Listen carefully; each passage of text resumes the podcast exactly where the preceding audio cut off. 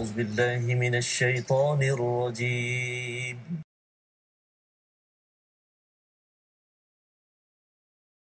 أعوذ بالله من الشيطان الرجيم.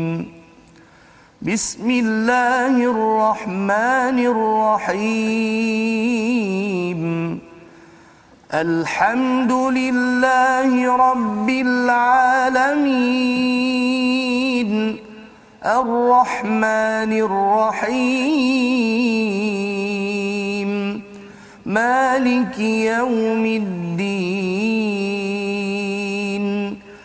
إياك نعبد وإياك نستعين. اهدنا الصراط المستقيم. صراط الذين أنعمت عليهم غير المغضوب عليهم ولا الضالين.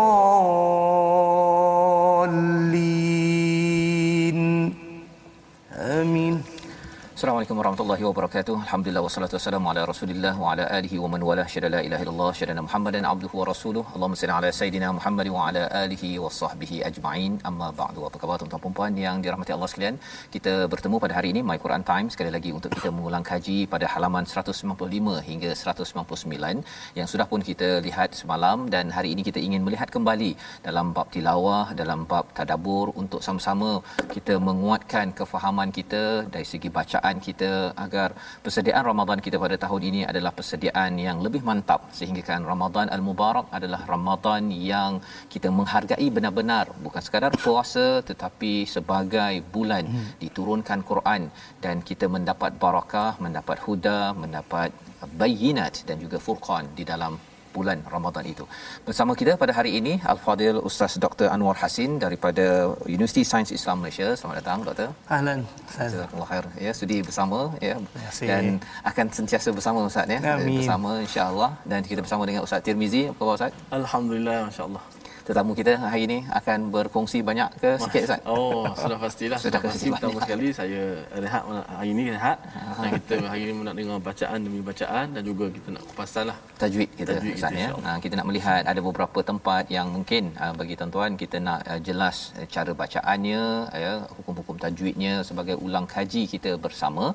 Uh, kita bermula dengan halaman 195 di mana pada ayat 48 49 itu ada tempat-tempat yang memerlukan kita fokus uh, cara bacaannya uh, agar hmm. kita dapat memberikan yang terbaik hak yang terbaik kepada al-Quran ini. Jadi kita mulakan dahulu daripada ayat 48 dan 49 bersama dipimpin oleh Ustaz Dr Anwar Hasin. Fadhal insya-Allah. Jawab insya-Allah. أعوذ بالله من الشيطان الرجيم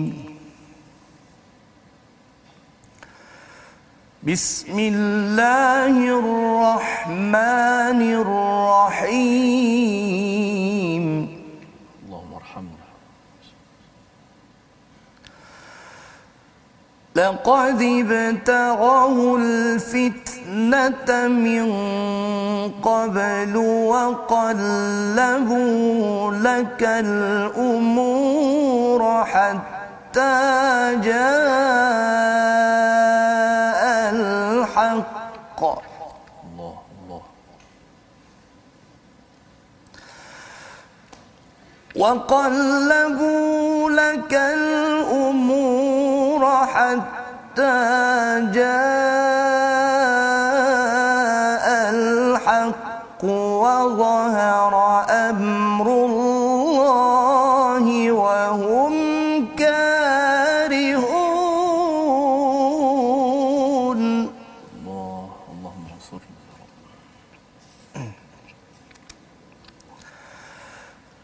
ومنهم من يقول ائذن لي ولا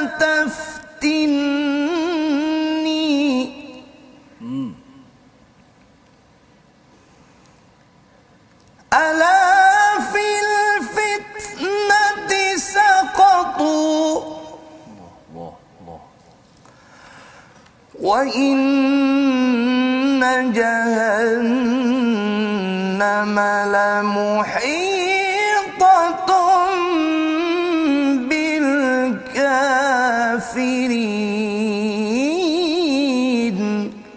صدق الله العظيم. Al-Azim begitulah bacaan daripada ayat 48 dan 49 sesungguhnya sebelum itu mereka memang sudah berusaha membuat gangguan dan mengatur pelbagai macam tipu daya bagimu memutarbalikkan persoalan hingga datang kebenaran pertolongan Allah dan menanglah urusan agama Allah padahal mereka tidak menyukainya. Allah membongkar demi membongkar sifat orang-orang munafik yang menyusahkan kepada nabi menyusahkan kepada perjuangan dan inilah perkara yang ingin kita elakkan daripada sifat ini masuk ke dalam diri kita wa minhum man yaqul daripada kalangan mereka ada yang berkata berikan aku keizinan untuk tidak pergi berperang jangan engkau menjadikan aku terjerumus ke dalam fitnah. Dalam tafsir yang dilah sudah pun kita ulang kaji semalam uh, khuatir difitnah uh, dengan wanita Rom yang ada di Tabuk itu sendiri. Jadi kerana alasan-alasan begitu uh, padahal sebenarnya tidak mematuhi kepada perintah nabi itu sendiri pun adalah sebagai satu fitnah sebagai satu dosa. Ala fil fitnati saqatu mereka telah pun terjerumus ke dalam dosa tersebut. Wa inna jahannama la muhitatun bil kafirin. Sebenarnya jahannam la muhitah ya sudah mengelilingi maksudnya psikologi orang-orang munafik ini mereka takut uh, dikelilingi oleh uh, tentera dikelilingi oleh pedang dikelilingi oleh kebenaran perjuangan. Tapi rupa-rupanya jahannam la muhitatun bil kafirin kepada orang-orang yang kufur kepada kebenaran ini sudah pun memerangkap mereka. Mereka tidak akan lepas. Dan inilah yang kita lihat pada dua ayat ini. Cuma bila kita melihat kepada cara bacaannya, sudah tentu kita nak tengok kepada ayat 48 Ustaz ya dan juga ayat 49 ini. Tadi Ustaz ada uh, apa di atas tu laqadib taghawul ya. Itu mungkin Ustaz boleh komen sikit macam mana nak pastikan jangan tersilap terlebih ada ke orang istilah terlebih qalqalah Ustaz? Ah, ada juga. Ada juga. Ya, Okey, boleh Ustaz uh, beritahu sikit Sebagai soalan pertama terus lah. Ah, soalan pertama. Terima kasih Ustaz Ya. Fazrul dan juga sahabat saya Ustaz uh, Termizi Ali. Jadi kalau kita tengok kepada ayat 48 yang dibacakan tadi, uh, ada beberapa perkara yang kita boleh beri perhatian ya dari sudut uh, pengolahan bacaan yang baik dari sudut ilmu tajwidnya, eh, tajwidnya. Jadi yang pertama kita tengok kalimah la qadib la qadib taghawul fitnata. Jadi kalau kita perhati situ eh, huruf ba, eh, huruf ba itu sukun di tengah kalimah ketika wasal maka eh, dibaca dengan qalqalah surah. Surah, Ya, qalqalah surah. Kecil. Maksudnya ada sedikit lantunan. Okay. La qadibta. Tetapi kita pastikan jangan terputus dia punya uh, qalqalah tu. Hmm. ada setengah orang baca la qadibta la qadibta dia punya putus suara. Oh, putus. Jadi dia jangan putus. Eh, qalqalah surah ni. Eh, kemudian huruf waw itu eh, dia berbaris dhammah maka kita kena jelaskan bunyinya. Eh la qadib taghawul eh taghawul kena tekan sikit supaya dia jelas. Kalau tidak uh, takut jadi la qadib taghawul taghawul uh, tagha ra tu isti'la tebal. Eh kemudian waw tu kita uh, beri penekanan supaya jelas bunyi dhammahnya. Dhammah. Dan kemudian kalau kita tengok uh, ada perkara-perkara lain contohnya waqallabu. Jadi kalimah waqallabu ni uh, huruf qaf itu huruf isti'la tuan-tuan. Ya sebelah dia tu uh, sebelas pula. Jiran dia tu adalah huruf istifal iaitu lam. Jadi uh, Istifal maksudnya, setengah orang istifal. Ha, apa maksudnya? istifal ni maksudnya nipis. Uh, suara kita tu uh, pangkal lidah tidak terangkat. Itu istifal. Jadi bila huruf-huruf isti'la berjiran dengan huruf-huruf yang uh, istifal, Mhm. maka kita kena jaga-jaga supaya huruf istifal tu tidak menjadi tebal macam huruf isti'la. Mhm. Setengah orang dia baca waqallabu waqallabu. Dia tertebalkan lam tu. Jadi sepatutnya kena jaga isti'la pada qaf dan istifal pada lam. Waqa waqallabu. Bila sampai lam tu tarik balik nipis. Waqallabu. Ha, jangan waqallabu. Ha. Ataupun yang qaf tu pula jadi istifal pula Ah, pun tu salah satu hal ya, juga. ya. Waqallabu ada juga baca waqallabu. Kononnya punya macam Arab dia kata dia. Waqallabu lakal umur. Rasa dia nak rasa macam Arab sikit Ah, kan. ya, Jadi ya. dia laqad ibtaghawul fitnah ada baca begitu. Ah, sebenarnya Arab pun tak baca itu Ustaz Demi Dia mungkin kadang-kadang tu pengaruh orang Arab. Orang Arab kalau bercakap memang kadang-kadang macam tu. Ha, dia Kita gitu. sebut bi khair. Bi khair. Bi khair. Kan? Kalau kalau kita kedai kan nak beli cuka kan. Uh, kita sebut khol dia tak faham Ha. khal ha. Kita kena nampak Arab Ha, Ha. tapi masa bercakap boleh lah kan hmm. cakap mungkinlah da- dialek boleh bercakap tapi bila baca Quran tu kena jaga Kena jaga. dan satu lagi Ustaz Fazrul yep. uh, mungkin kena jaga pada tempat nak berhenti hmm. uh, jangan berhenti ikut dan je eh. jadi hatta kita, tadi saya baca saya berhenti sampai hatta ja'al haqq jadi berhenti tu caranya adalah qalqalah kubra hmm. Ha, di sini saya nak sentuh sikit lah kot, sikit Ya. je. Mungkin setengah orang dia bahagikan qalqalah ni kepada tiga. Dia kata yang bersabdu ni qalqalah akbar. Hmm. Ha, tapi uh, saya peribadi bila baca balik kitab-kitab dan apa yang dibahas oleh ulama, uh, di situ kalau kita letak qalqalah akbar dari sudut penggunaan bahasanya tak tepat. Hmm. Sebab qalqalah ni muannas. Jadi sifat dia juga mesti sifat tafdil dia juga mesti kubra, tak hmm. boleh akbar. Hmm. Jadi di situ adalah qalqalah kubra eh, yang mana kita perlu ada macam stop sekejap. Hmm. Ja'al haqq. Al haqq. Ha, jangan al haqq. Ha, itu macam tak ada tasydid pula. Tak ada tasydid, itu ya. beza dia. Maksudnya bila ada sabdu itu maksudnya mesti ada tambah mesti satu ada lagi. ah mesti dia punya dia punya dentuman pula. Dia punya lantunan itu Lantunan. eh, dia, dia dia lebih kuat dan dia ada break sikit. Break Ah, al haqq nah, macam kita nak bunyikan dia al haqqu wa zahara sama juga macam tu kita waqaf dia. Ha, cuma jangan sambung lah Jadi matikan suara ya itu adalah panduan yang penting ya untuk sama-sama kita fahami iaitu bila ada sabdu itu dia adalah uh, bertambah huruf sebenarnya Hmm. ya tapi pasal diberhentikan itu maka uh, perlu diberikan perhatian seperti mana yang dinyatakan oleh Dr Anwar Hasin sebentar sebentar tadi. Dan ayat 49 tu Ustaz ada Ya. perkataan ha yaqulu ha dzalli ha itu. Baik. Uh, pada ayat ni eh, kita nak tengok ada satu yang tempat yang mungkin kita kena uh, berhati-hati ketika yeah. menyebut dia iaitu pada huruf hamzah yang sukun pada kalimah idzalli tu. Mhm. Mm-hmm. Baik, bila kita baca bersambung wa minhum man yaqulu dzalli. Ha, jadi di situ hamzah tu pertama kita kena pastikan dianya bersifat uh, sifat jahar dia tu ya dan syiddah dia tu uh, dijaga iaitulah dengan tidak uh, melakukan uh, lantunan suara setengah orang dia baca may yaqulu uh, yu lu uh, meleret hamzah dia. Ataupun macam melantun lu uh, lu ha jadi disifat di situ syiddah di mana suaranya mesti tertahan. Ha kan dan kemudian dianya jahar. Ya, nafas dia juga tertahan ya. Jadi jangan dibaca dengan lantun eh, dan jangan curi nafas kat situ juga. Setengah orang situlah tempat dia curi nafas. Huruf-huruf syiddah eh, dibaca wa minhum man yaqulu dhalli situ dia curi Curi. ha, jadi ayat ni pun baru permulaan ni tak tak wajarlah untuk kita curi kemudian dhalli idzalli tu nun sakinah bertumbuh dengan lam maka kita panggil dia sebagai idgham bila gunnah Uh, jadi uh, huruf nun itu masuk ke dalam lam secara kamil, secara uh, sempurna, maka tidak bunyi lagi huruf nun dan tidak ada gunnah di situ. Ya, jadi jangan panjang-panjang pula. Yaqulu dhalli uh, itu tak tepat. Uh, itu tak tepat. Jadi kita kena jaga dia punya idgham bila gunnah tu yaqulu dhalli dhalli uh, wala taf ada hamas taf eh taftinni Ha. Jadi di situ ada tanda panjang tu. Ya. Dia kena baca panjang bila, baca pendeknya bila. Baik, uh, pada kalimah wala taftinni uh, di situ kita tengok huruf mad ya iaitu huruf ya bertemu dengan hamzah dalam dua kalimah. Ya. Sebab hamzah berada dengan selepas pada kalimah eh taftinni. Maka di situ ulama gelarkan dia sebagai mad jaiz munfasil. Jadi mad jaiz munfasil ni Ustaz Fazrul dan sahabat saya eh dianya hukum dibaca panjang ketika wasal sahaja. Kita nak teruskan ya. Ketika kita nak terus saja. Mana kata tuan-tuan, apabila kita berhenti pada kalimah wala taftinni, okey, wala taftinni maka keadaan dia telah balik pada keadaan asal di mana nun ya berbaris kasrah bertemu dengan ya ya dan tidak melibatkan lagi hamzah selepas dia. Sebab hmm. kita tak baca hamzah tu lagi, kita waqaf pada ni maka dia jadi mad asli balik. Harakat. Nah, jadi ketika waqaf senang ceritanya jangan panjang sampai empat atau lima tetapi bacalah hanya dua harakat. Wala taftinni. Ha, dua aja. Ha, setengah orang tu ha, dia tengok ada tanda misai panjang Ah, tu, misai panjang. terus dipanjangkan. Tapi sebaliknya di situ kita baca dua harakat saja tuan-tuan. Ha. Okey, jadi Baik. itu adalah uh, panduan ya. Hari ini kali ini kita lebih detail Ustaz ya betul, pasal betul. Uh, hmm. kita nak mengulang kaji.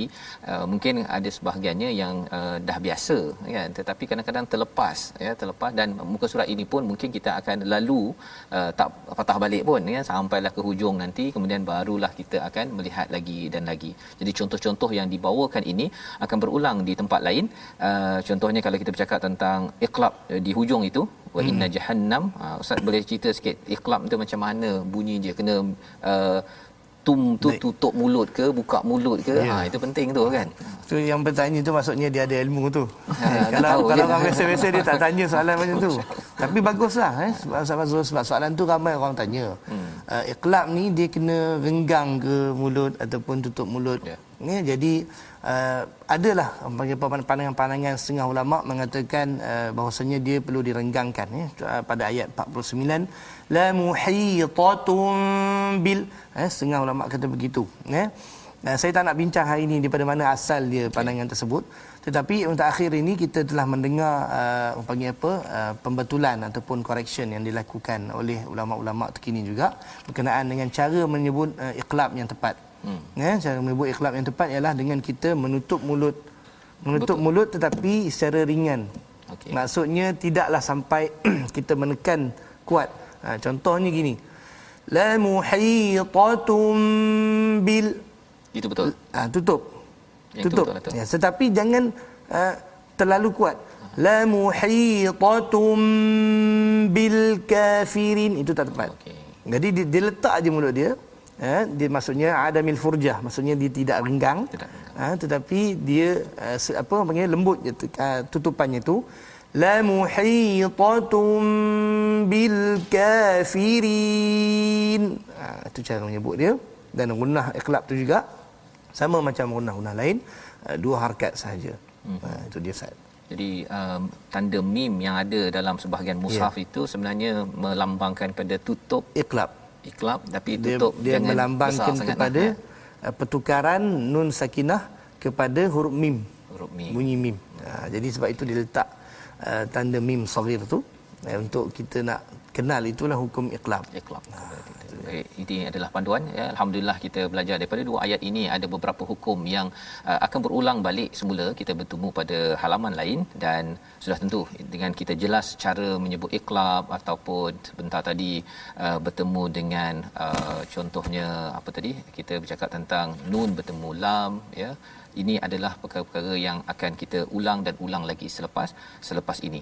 Jadi kita ingin meneruskan pada halaman 196 ya. Kali ini kita ingin melihat kepada uh, satu peringatan daripada Allah Subhanahu Wa Taala tentang perjuangan dan keutamaan dalam kehidupan.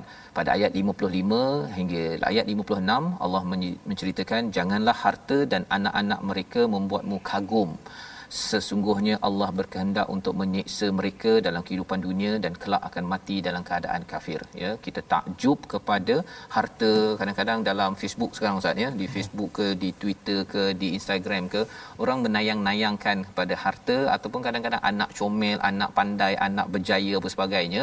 Kita kena berhati-hati ya. Uh, kerana apa? Kerana jangan sampai ya. Kalau orang tunjuk gambar tersebut jangan sampai kita kagum yang menyebabkan hilang keutamaan dalam hidup kita. Kita baca bersama ayat 55 hingga 56 sekali ini. Terus kita bersama dengan Ustaz Dr. Anwar Hasin insya-Allah. أعوذ بالله من الشيطان الرجيم فلا تعجبك أموالهم ولا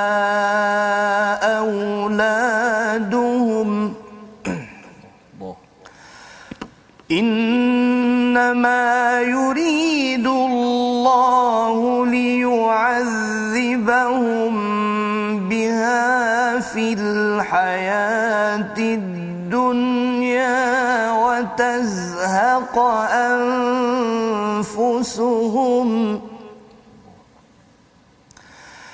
وتزهق أنفسهم وهم كافرون.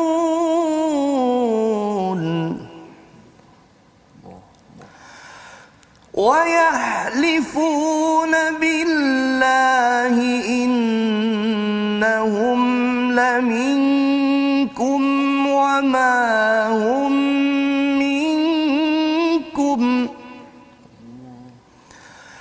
وما هم منكم ولكنهم قوم يفرقون. صدق الله العظيم. Surah Al-Azim ayat 55 maka janganlah harta dan anak-anak mereka membuatmu kagum. Sesungguhnya Allah berkehendak untuk menyiksa mereka dalam kehidupan dunia dan kelak akan mati dalam keadaan kafir. Dan mereka orang-orang munafik bersumpah dengan nama Allah bahawa sesungguhnya mereka termasuk golonganmu namun mereka bukanlah daripada golonganmu tetapi mereka orang-orang yang sangat takut ke kepadamu. Jadi ini adalah salah satu lagi daripada ciri-ciri orang-orang yang munafik yang kita ingin jauh daripada kehidupan kita di mana uh, fokusnya adalah kepada harta kepada anak dan kalau kita melihat kepada mereka ini kadang-kadang kita kagum ya. Uh, mungkin dari segi bercakapnya dari segi kekayaannya. Tetapi isi perjuangan yang dibawakan itu bukanlah kepada kepada kebaikan keimanan tetapi mungkin kepada dirinya ataupun kepada kumpulan dia. Ini yang perkara yang perlu kita beri perhatian. Malah lebih daripada itu wayahlifun mereka ini sanggup bersumpah ya. Bersumpah untuk menjadi sebahagian daripada orang beriman pasal nak dapat bahagian dia ustaz ya hmm. nak dapat bahagian dia tapi uh, itu yang bercakap tentang bersumpah testimoni palsu hmm. ya perkara-perkara ni perkara yang amat kritikal dalam dunia sekarang ini sebenarnya hmm. pasal testimoni palsu dibuat-buat untuk melariskan ini adalah ciri-ciri perkara yang perlu kita beri perhatian agar kita jangan sampai tertipu. Ha kadang-kadang kita takjub ustaz ya, takjub hmm. kepada testimoni yang uh, yang besar-besar uh, sehingga kan kita tak dapat isinya. Kita hmm. dapat dia punya uh, dia punya apa rangkanya sahaja. Jadi ini perkara yang perlu kita beri perhatian. Dan pada ayat 57 itu ada perkataan yang mungkin uh, ustaz boleh uh, cerita sikit dari segi hukum tajwidnya istilah yeah uh, maljaan itu okeylah mm-hmm. mungkin jelas tapi ada rain dan ra tak situ. Uh, yeah. ha cara nak sebut nak pastikan jangan rain masuk ra, ra masuk uh. rain. ya baik. Terima kasih Ustaz eh. Jadi ayat 57 kalau kita tengok eh lau yajiduna maljaan. Ha, di situ kena jaga. Ha, ramai orang mungkin dia keliru bila tengok maljaan tu macam mana nak apa baca eh jadi kita baca dengan izhar halqi. Eh maljaan jangan dengung pula malja'an aw ha, jadi izharkan dia ya. Malja'a dua-dua tu ha, semua tu satu kalimah tu semuanya hurufnya nipis-nipis belaka. Kemudian pergi pada kalimah au magharatin ha au ha, di situ lin au ha. Ma nipis lagi istifal eh nipis. Ma masuk pada ghain dua harakat di situ mad asli dan mesti ulama kata kalau huruf isti'la ya selepas dia fathah dan selepas dia ada mat uh, ada mat uh, jadi dia adalah martabat eh, si'alat paling paling tinggi. Ya jadi au mara mara tebal. Ha, jangan mararatin. Tak. Ha, jadi tadi tu nak nak cakap arab ni. Au mararatin kata dia. Jadi tebalkan dia au mara ha, tak, tak mesti muncung. Orang tanya huruf isti'alat ni mesti muncung mara ke? Ha, sebenarnya tak mesti muncung Eh, jadi uh, hurufnya adalah di uh, kita panggil uh, di hujung halkum eh, di hujung halkum jadi au mara eh, isti'ala tebalkan dia. Mara ra ra pun tebal juga walaupun dia bukan huruf isti'ala. Tetapi uh, ra apabila beri fathah eh, dia adalah dalam satu keadaan yang mana ulama kata kena tebalkan bunyi dia. Bukan ra tapi ra ha, tak mesti muncul juga ra tak payah. Eh, mararatin mararatin eh, izhar pula di situ. Au muddakhalal au mudda. Ha, di situ kena jaga. Dal ada tasydid. Ha, jangan ringankan tasydid tu. Ya, ada setengah orang au mudda mudda. Ha, au muddakha tebal balik. Isti'la au muddakhalal wallau. Ha, ada juga tasydid yang seterusnya tanwin jumpa lam. Ya, maka idgham bila gunnah juga di situ au muddakhalan lawallau ha, kena jaga so. ada tiga tempat yang ada tasydid mudda satu khalalla dua ha, lawallau ketiga jadi tiga-tiga tu kena jaga kesempurnaan tasydid dia Baik, terima kasih diucapkan pada Ustaz Dr. Anwar Hasin. Ini adalah pelajaran kita yang seterusnya kita berehat sebentar. My Quran Time, baca faham aman insya-Allah.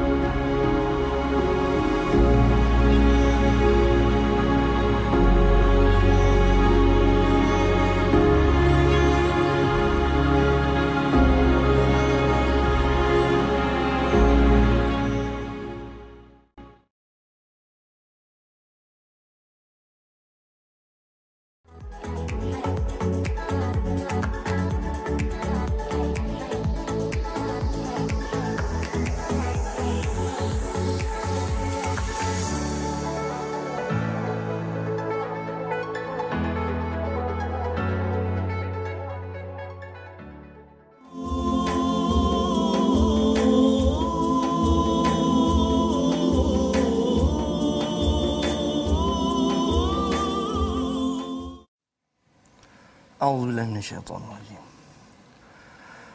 بسم الله الرحمن الرحيم. المنافقون والمنافقات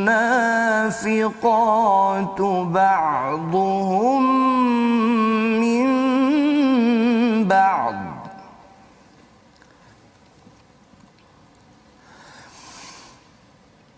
يأمرون بالمنكر وينهون عن المعروف ويقبضون أيديهم. نسوا الله فنسيهم. إن المنافقين الفاسقون.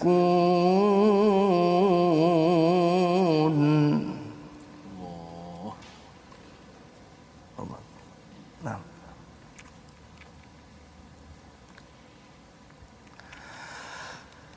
وعد الله المنافقين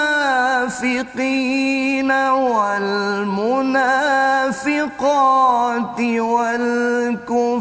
والكفار نار جهنم خالدين فيها.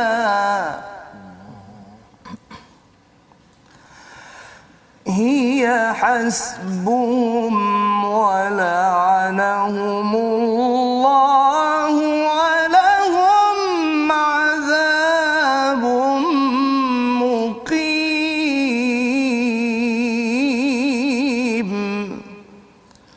صدق الله العظيم Masya Allah, Tabarakallah. Terima kasih kepada Fadil uh, Dr. Anwar Hasim yang telah membacakan pada ayat 67 dan 68 uh, dengan dan dengan taranum nahawan yang kalau kita melihat kepada maknanya cukup-cukup gentar kepada kita. Mudah-mudahan Qulubana minan nifaq wa a'malana minar riya wa alsinatana minal kadhib. Moga-moga Allah Subhanahu wa taala bersihkan hati-hati kita semua daripada ciri-ciri menjadi orang-orang yang munafik dan amalan kita diselamatkan Allah Subhanahu wa taala daripada riak tadi. Alhamdulillah. Uh, kita dalam sesi ulang kaji ya. Ya betul. Jadi saya nak tanya sikitlah soalan kepada Dr. Anwar Hasin uh, berkenaan dengan tadi sebut uh, tebal nipis mulut kita kena buka kena tutup dan sebagainya. Ada sifat-sifat di situ kalau kita perhatikan dalam dalam uh, huruf-huruf Arabiah ni huruf-huruf hijaiyah ada yang ada 29 huruf ini dia ada tempat masing-masing dia. Ada keluar tempat keluar ataupun tempat lahir masing-masing. Kemudian ada sifat-sifat pula. Kalau kita pergi dalam bahasa kita bercakap harian bahasa Melayu sudah pasti ada sebahagian daripada huruf-huruf al-Quran tu yang tidak ada dalam percakapan harian kita. Dan percakapan harian kita sendiri pun walaupun mungkin ada beberapa huruf yang sama dengan bahasa seakan sama tapi kita tak pernah check pun dari sudut kat mana keluar dan sebagainya sudah uh, bagaimana perkara yang perlu kita teliti dan tekuni untuk kita nak nak dapat apply bacaan tadi tu Ya Doktor. baik. Terima kasih Habib Ustaz. Timizi dan Ustaz Fazrul. Jadi um, seperti mana yang Ustaz Ahmad Timizi sebut tadi uh, berkenaan dengan huruf-huruf uh, hijaiyah ataupun huruf Al-Quran ini maka uh, sepanjang pengalaman saya mengajar Al-Quran ya uh, sebelum ini pun saya melihat dan mungkin rakan-rakan saya juga melihat ya, ada beberapa huruf ya, yang kita kata uh, agak sukar bagi orang ajam ataupun orang Melayu kita untuk menyebutnya. Hmm. atas sebab uh, huruf-huruf tersebut tidak ada dalam pertuturan ataupun vokal kita huruf vokal ataupun konsonan kita. Uh, secara umumnya saya boleh sebut beberapa huruf lah sebagai contoh pada pada hari ini untuk tuan-tuan untuk kita ulang kaji antara contohnya kita pergi pada makhraj halqi dulu mm-hmm. kita tengok uh, yang paling bawah kita ada huruf hamzah mungkin tak ada masalah a sebab dia macam huruf e E. kemudian huruf ha uh, tak ada masalah macam huruf h, H. tetapi bila kita pergi pada tengah halqum Iaitulah huruf ha, Ain dan juga Ha. Ya. ha. Jadi di situ huruf Ain dan Ha Orang Melayu kita ada masalah sikit nak sebut hmm. Kalau huruf Ain tu orang utara tak ada masalah. Dia sebut ayak-ayak Oh. Tetapi kalau bukan orang utara susah sikit. Dia tak ada Ain dalam percakapan, percakapan dia. Ha? Kemudian huruf Ha. Eh, Jadi huruf Ha ni tengah halkum. Kita tak ada dalam bahasa kita. Uh, tengok tu hari dah hujan. Tak ada orang sebut macam tu. Kan? Ha, hujan dah turun. Tak ada. Yang kita sebut huruf H ha, hujan. Hari-hari. Kan ha, contohnya. Kalau kita gelak macam- ha ha. ha, ha, tak ada orang gelak. Tak ada. ha ha ha ha tak ada kan Kecuali kalau dia pedas je. Ada pedas. Ha, dia Ha, kata. tu orang kata huruf ha. Dia makan cili banyak, maka dia kata itu ha pedas. kan? Kemudian kita pergi pula uh, makhraj uh, hujung halkum. Uh, contohnya sebagai huruf ghain.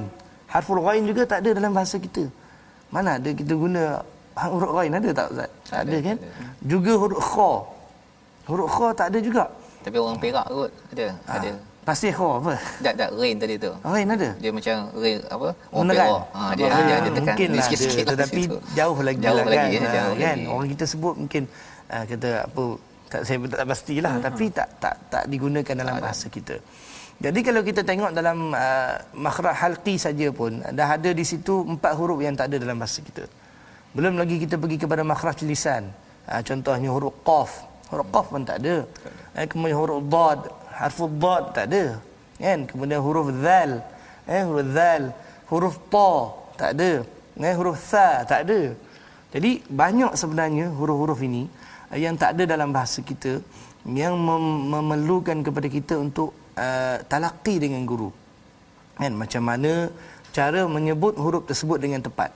Ha, kerana uh, dianya tak ada dalam bahasa kita satu. Jadi bila tak ada dalam bahasa kita bukan dalam kebiasaan kita menenturkan dia ya, jadi agak sukar betul, sikit kalau betul. kita hanya dengar kaset dengar rakaman untuk menyebut dia mungkin kita boleh dapat pelajaran hmm. kan ustaz mana-mana mengajar dekat televisyen ataupun dalam media sosial dan sebagainya tetapi untuk itqan eh, untuk menekuni bunyi huruf tersebut mesti ada guru ya yang ke mana kita dengar daripada bacaan dia bagaimana eh, bunyi sebutan huruf tersebut dan kemudian kita membunyikan huruf tersebut dan akhir sekali guru itu akan membetulkan bacaan kita Hal yang sama berlaku ketika mana Nabi SAW bertalaqi Al-Quran dengan Jibril AS.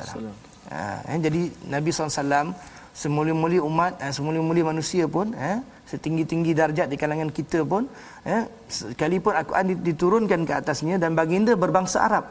Uh, boleh sahaja Nabi menyebut Al-Quran tu dengan bahasa dia selalu dengan percakapan ya. dia. Tetapi masih, masih lagi, lagi. bertalaki dengan Jibril. Kerana apa? Kerana nakkan keabsahan bacaan tersebut. Seperti mana Allah Taala perintahkan kepada Jibril untuk turunkan dia. Jadi kita mesti eh, jaga sunnah ni. Orang dok ingat sunnah ni pakai surban, pakai minyak wangi itu saja. Sebenarnya sunnah dalam belajar Al-Quran juga ialah salah satu daripadanya talaqi. wal musyafahah. Ha, berdepan kita tengok kemudian kita belajar daripada guru tersebut bagaimana menyebutnya. Ha Ustaz. Masya-Allah.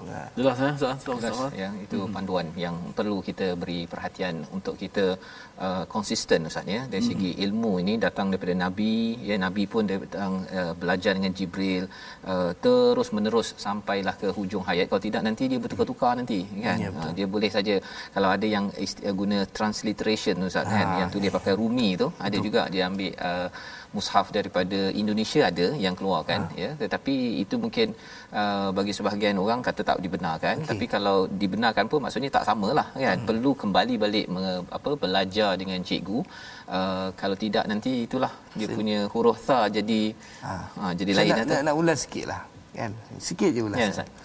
ada orang kata susah lah nak baca terus ni. Tak tahu macam mana sebutan dia. Tulis kat Melayu senang hmm. jadi saya nak tanyalah contohnya huruf zai dengan zal. Kan? Oh, jadi zai dengan zal. Ya, jadi bunyinya Arab memang tak sama. Zal az-zalu ha allazi. Kalau zai az-zaitun contohnya baik kalau nak ditulis dalam bahasa Rumi nak tulis dengan huruf apa. Okey, kalau kalau kalau zai kita tulis huruf z ustaz. Kalau kalau zal oh uh, huruf z kita letak kepala atas dia.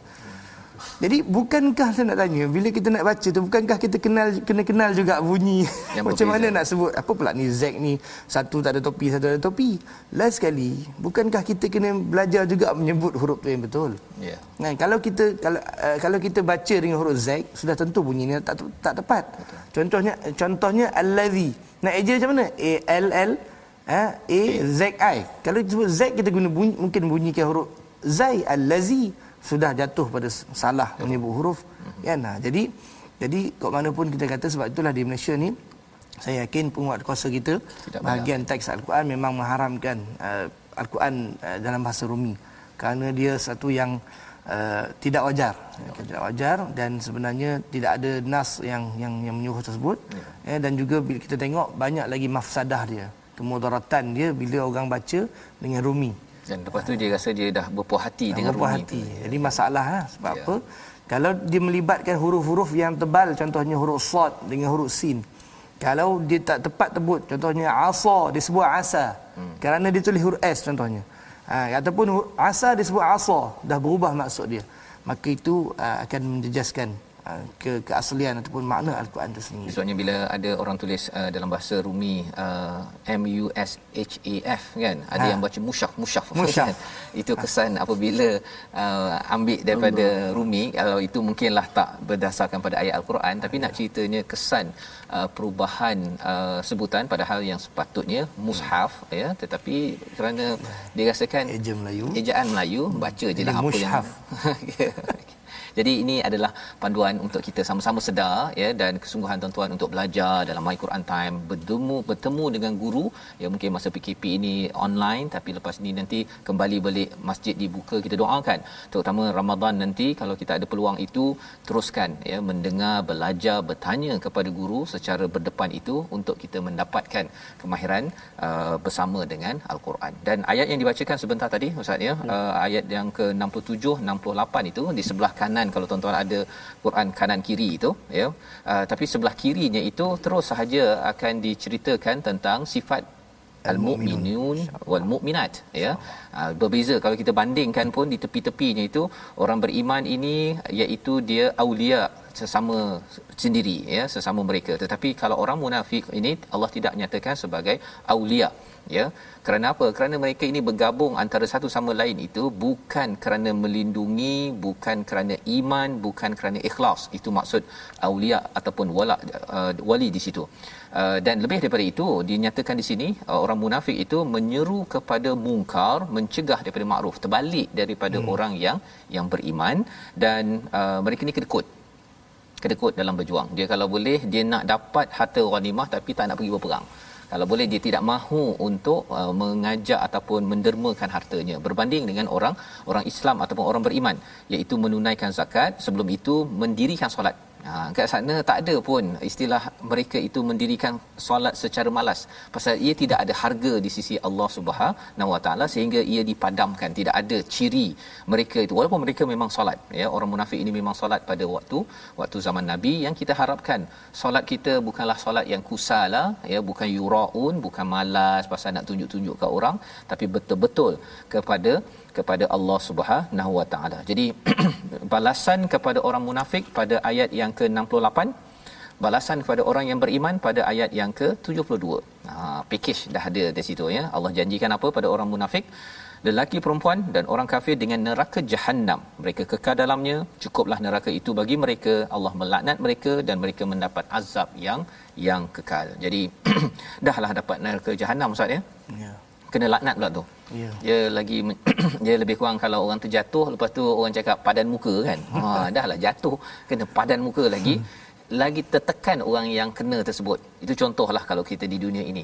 Apatah lagi kalau di akhir uh, di akhirat nanti dah kena secara fizikal jahanam tapi ditekan lagi ya dikutuk itu adalah azab yang amat-amat mukim yang kekal yang yang yang amat kuat yang perlu kita doa Allah jauhkan daripada daripada kita. Jadi ini adalah sedikit daripada halaman 197 kita pergi kepada 198 uh, sebentar tadi ciri orang beriman pada ayat yang ke-71 72 uh, mungkin kita nak bergerak kepada halaman akhir 199 yang ini kita nak baca ayat mana ustaz? Ustaz Tirmizi ada cadangan? Ya okey okey uh, untuk boleh. kita beri fokus sikit pada hukum tajwid kita sambil kita ambil Betul. Uh, manfaat daripadanya. Okey. Sila doktor. Mungkin ayat doktor pilih sekali. Uh, mungkin ayat uh, 80 uh, 70 73 dan 74 eh. Okey. Mungkin okey ya. Situ ya. Insya-Allah. Allah. أعوذ بالله من الشيطان الرجيم بسم الله الرحمن الرحيم يا أيها النبي جاهد الكفار والمشركين الكافرين واغلظ عليهم ومأواهم جهنم وبئس المصير.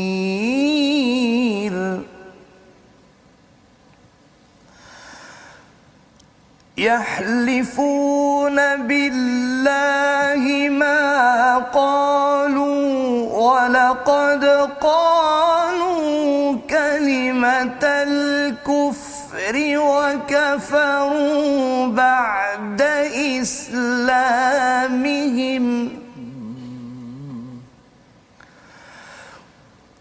ولقد قالوا كلمة الكفر وكفروا بعد إسلامهم وهموا بما لم ينالوا.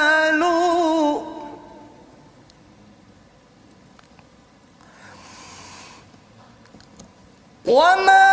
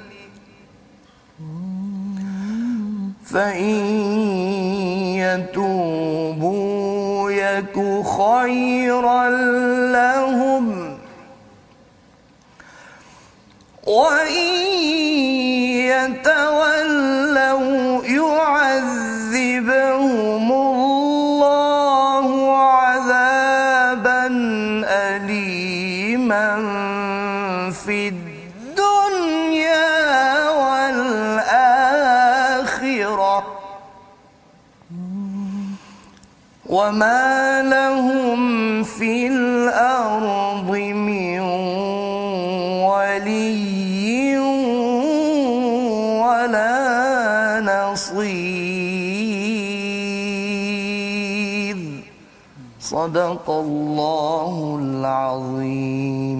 Surah Azim ayat 73 wahai nabi berjihadlah orang-orang kafir dan orang-orang munafik tempat mereka adalah neraka jahanam dan itulah seburuk-buruk tempat kembali mereka orang munafik bersumpah dengan nama Allah bahawa mereka tidak mengatakan sesuatu yang menyakiti Nabi. Sesungguhnya mereka telah mengucapkan perkataan kekafiran dan telah menjadi kafir setelah Islam dan menginginkan apa yang mereka tidak dapat mencapainya.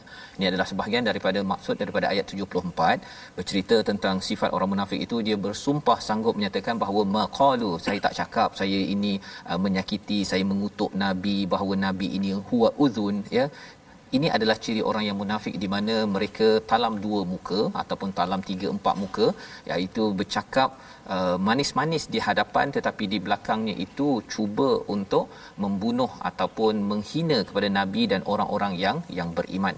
Jadi ini antara intipati yang kita ingin uh, elakkan malah diingatkan pada nabi, diingatkan kepada kita agar berjihad perangi kepada orang-orang begini yang ingin merosakkan keadaan keamanan bagi sesebuah kawasan sosial ataupun sesebuah negeri ataupun negara. Jadi kita nak melihat sedikit sebahagian daripada hukum tajwid pada bacaan ayat yang dibacakan sebentar tadi Ustaz. Silakan. Baik. Pertamanya kita tengok pada kalimah ya ayyuha.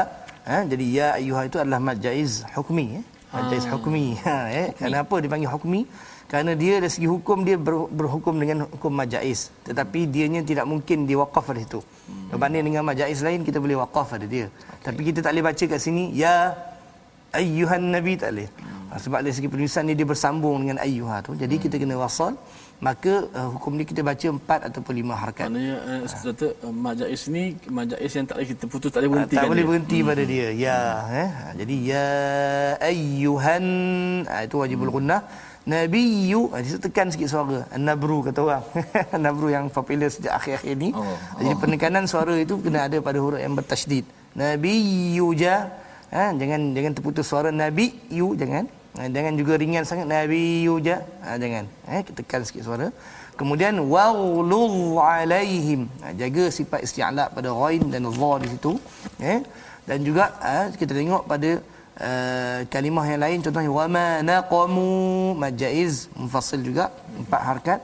Jadi uh, kalau kita dah jumpa banyak majaiz dalam satu bacaan contohnya. Ya. Ya. saya nak sebut di sini kita memilih contoh wajah empat harakat uh, pada majlis yang pertama sekali kita jumpa sebelum ni uh-huh. maka majlis yang lain tu majlis yang lain tu kita baca empat juga seragamkan dia uh, Jangan empat harakat empat jadi enam empat lima empat lihat lima kita pernah tengok ada orang bawa kereta. Ya ijat 90 jadi dirikan 140 jadi 90 140 orang kata betul ke dia ni. Tak lah. Pelik kan. Jadi baca Quran pun sama bagi seragam aja. Eh dan kemudian kita tengok uh, huruf ra pada dua ayat ni nasir dan juga wala nasir hmm. eh pada ayat 73 dan 74 ra itu eh dia waqaf eh, dia sukun kerana waqaf dan sebelum dia ada huruf ya mad. Hmm. Nah, ya, sebelum dia ada huruf ya mad, maka di situ dibaca dengan nipis. nipis ha, ya. Jangan tebal. Wa bi sal masir. Ha, jangan wa bi sal masir. Salah. Wala nasir. Nipis. Ha, jangan wala nasir.